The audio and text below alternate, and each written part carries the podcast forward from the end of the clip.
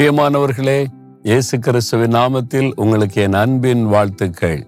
ஒரு அழகான ஒரு டேமை பார்க்குறீங்கல்ல காரையார் டேம் இதுதான் திருநெல்வேலி தூத்துக்குடி மாவட்டத்தை செழிக்க பண்ணுகிற தண்ணீர் இங்கிருந்து தான் வருகிறது. தாமிரபரணி ஆறு நீங்கள் கேள்விப்பட்டிருப்பீங்க. தமிழ்நாட்டிலேயே உற்பத்தி ஆகி தமிழ்நாட்டிலேயே கடல்ல போய் கலக்கிற ஒரு எப்பொழுதும் தண்ணீர் இருக்கிற ஜீவ நதி தாமிரபரணி ஆறு. ரொம்ப சிறப்பானது அந்த ஆறு. அந்த ஆற்றுக்கு தண்ணீர் இங்கிருந்து தான் வருகிறாரு. ஒரு பகுதி இங்கிருந்து வருகிறாரு. அப்போ அந்த தாமிரவர்ணி ஆறு எங்க உற்பத்தி ஆகுதுன்னு சொன்னா எனக்கு பின்னால பாக்குறீங்களா? அதுக்கு பேரு பொதிகை மலை. பொதிகை மலை அந்த உச்சியில தான் பூங்குளம் என்கிற இடத்துல இருந்து தான் அந்த தண்ணீர் ஊற்று அப்படியே உற்பத்தி ஆகி வருகிறாரு. அப்படியே தண்ணி கொப்பளிச்சுக்கிட்டு வருமா? ஆண்டவர் வந்து எவ்வளவு அழகாய் மனிதனுக்கு தேவையானதை உற்பத்தி பண்ணி வச்சிருக்கிறார் பாருங்க. அப்படியே பாறையிலிருந்து தண்ணீர் கொப்பளித்து கொண்டு வருமா.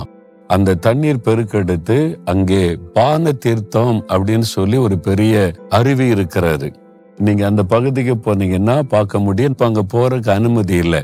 நான் போய் பார்த்திருக்கிறேன். பதினஞ்சு வருஷத்துக்கு முன்னால வான தீர்த்தம் பெரிய ஒரு அருவி. தண்ணீர் அவ்வளவு கொட்டும்.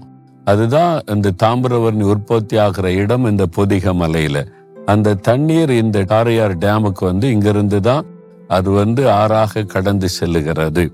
இவ்வளவு ஒரு ஆச்சரியம் இல்ல? ஆண்டவர் வந்து மனிதனை ஆசிர்வதிக்க அவனை பாதுகாக்க அவனுடைய தேவையை சந்திக்க எவ்வளவு அழகாக காரியத்தை செய்திருக்கிறார்.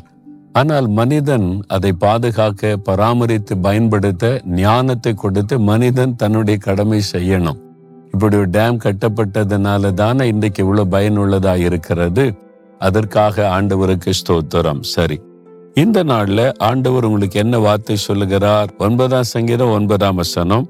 சிறுமைப்பட்டவனுக்கு கத்தர் அடைக்கலமானவர்.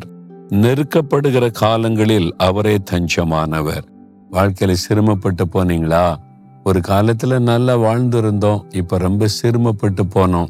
கடன் பிரச்சனை ஆயிட்டு வறுமை ஆகி போச்சு. இருந்தெல்லாம் இழந்துட்டோம். ஊர்லயே ஒரு தலை நிமிர்ந்த நடக்க முடியல. வேலை செய்யற இடத்துல நான் ரொம்ப தோல்வி அடைந்து சிறுமைப்பட்டு போனேன். ஊழி செய்யறதுல நான் நல்லா இருந்தது முதல்ல இப்ப எல்லாம் சிறுமைப்பட்டு கலங்கி நிற்கிறேன் அப்படின்னு நினைக்கிறீங்களா? யாருமே என்ன மதிக்கிறதில்ல. யாருமே எனக்கு வந்து ஒரு கனம் கொடுக்கறது இல்ல எல்லார் பார்வையில் அற்பமா நினைக்கப்படுகிறேன் அப்படின்னு கலங்குறீங்களா? பயப்படாதங்க கலங்காதங்க. ஆண்டவர் என்ன சொல்றார் தெரியுமா? சிறுமைப்பட்டவனுக்கு கத்தர் அடைக்கலம். பாருங்க நெருக்கப்படுகிற நாட்களில் அவரே தஞ்சம். உங்களுக்கு தஞ்சம் இயேசு கிறிஸ்து. உங்களுக்கு அடைக்கலமா இருக்கிற ஒரு இயேசு அவர் சொல்றாரு என்கிட்ட வா மகனே வா மகளே. மற்றவங்க என்ன வேணாலும் உன்னை குறித்து சொல்லட்டும்.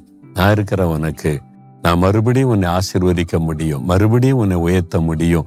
எந்த இடத்துல சிறுமைப்பட்டு அவமானப்பட்டு நிந்திக்கப்பட்டு தலை குனிந்து நிற்கிறாயோ அதே இடத்துல அதே மக்கள் முன்பாக நான் உன்னை தலை நிமிர்ந்து நடக்க பண்ணுவேன்.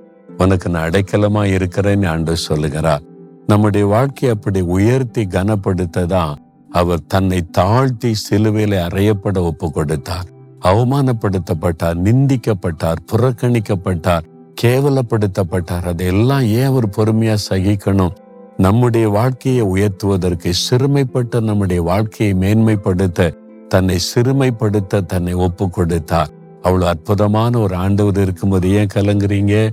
பயப்படாதே மகளே பயப்படாதே மகனே. அந்த ஆண்டவருடைய அடைக்கலத்திற்குள்ள வந்துருங்க. இயேசுவே நீங்க தான் எனக்கு அடைக்கலம் நீங்க தான் எனக்கு தஞ்சம். நீங்க என்னை கவனித்துக் கொள்ளுவீங்க ஆசீர்வதிப்பீங்க. உம்முடைய அடைக்கலத்துக்குள்ள வந்துடுறேன்னு சொல்லுங்க போதும் அவ்வளவுதான். இன்றையிலிருந்து ஒரு மாற்றத்தை காண்பீங்க. தகப்பனை இந்த மகனை பாரும் மகளை பாரும். அவமானப்பட்டு நிந்திக்கப்பட்டு சிறுமைப்பட்டு கலங்கி நிற்கிறாங்க. இவங்களுக்கு நீங்க தான் அடைக்கலம் நீங்க தான் தஞ்சம்.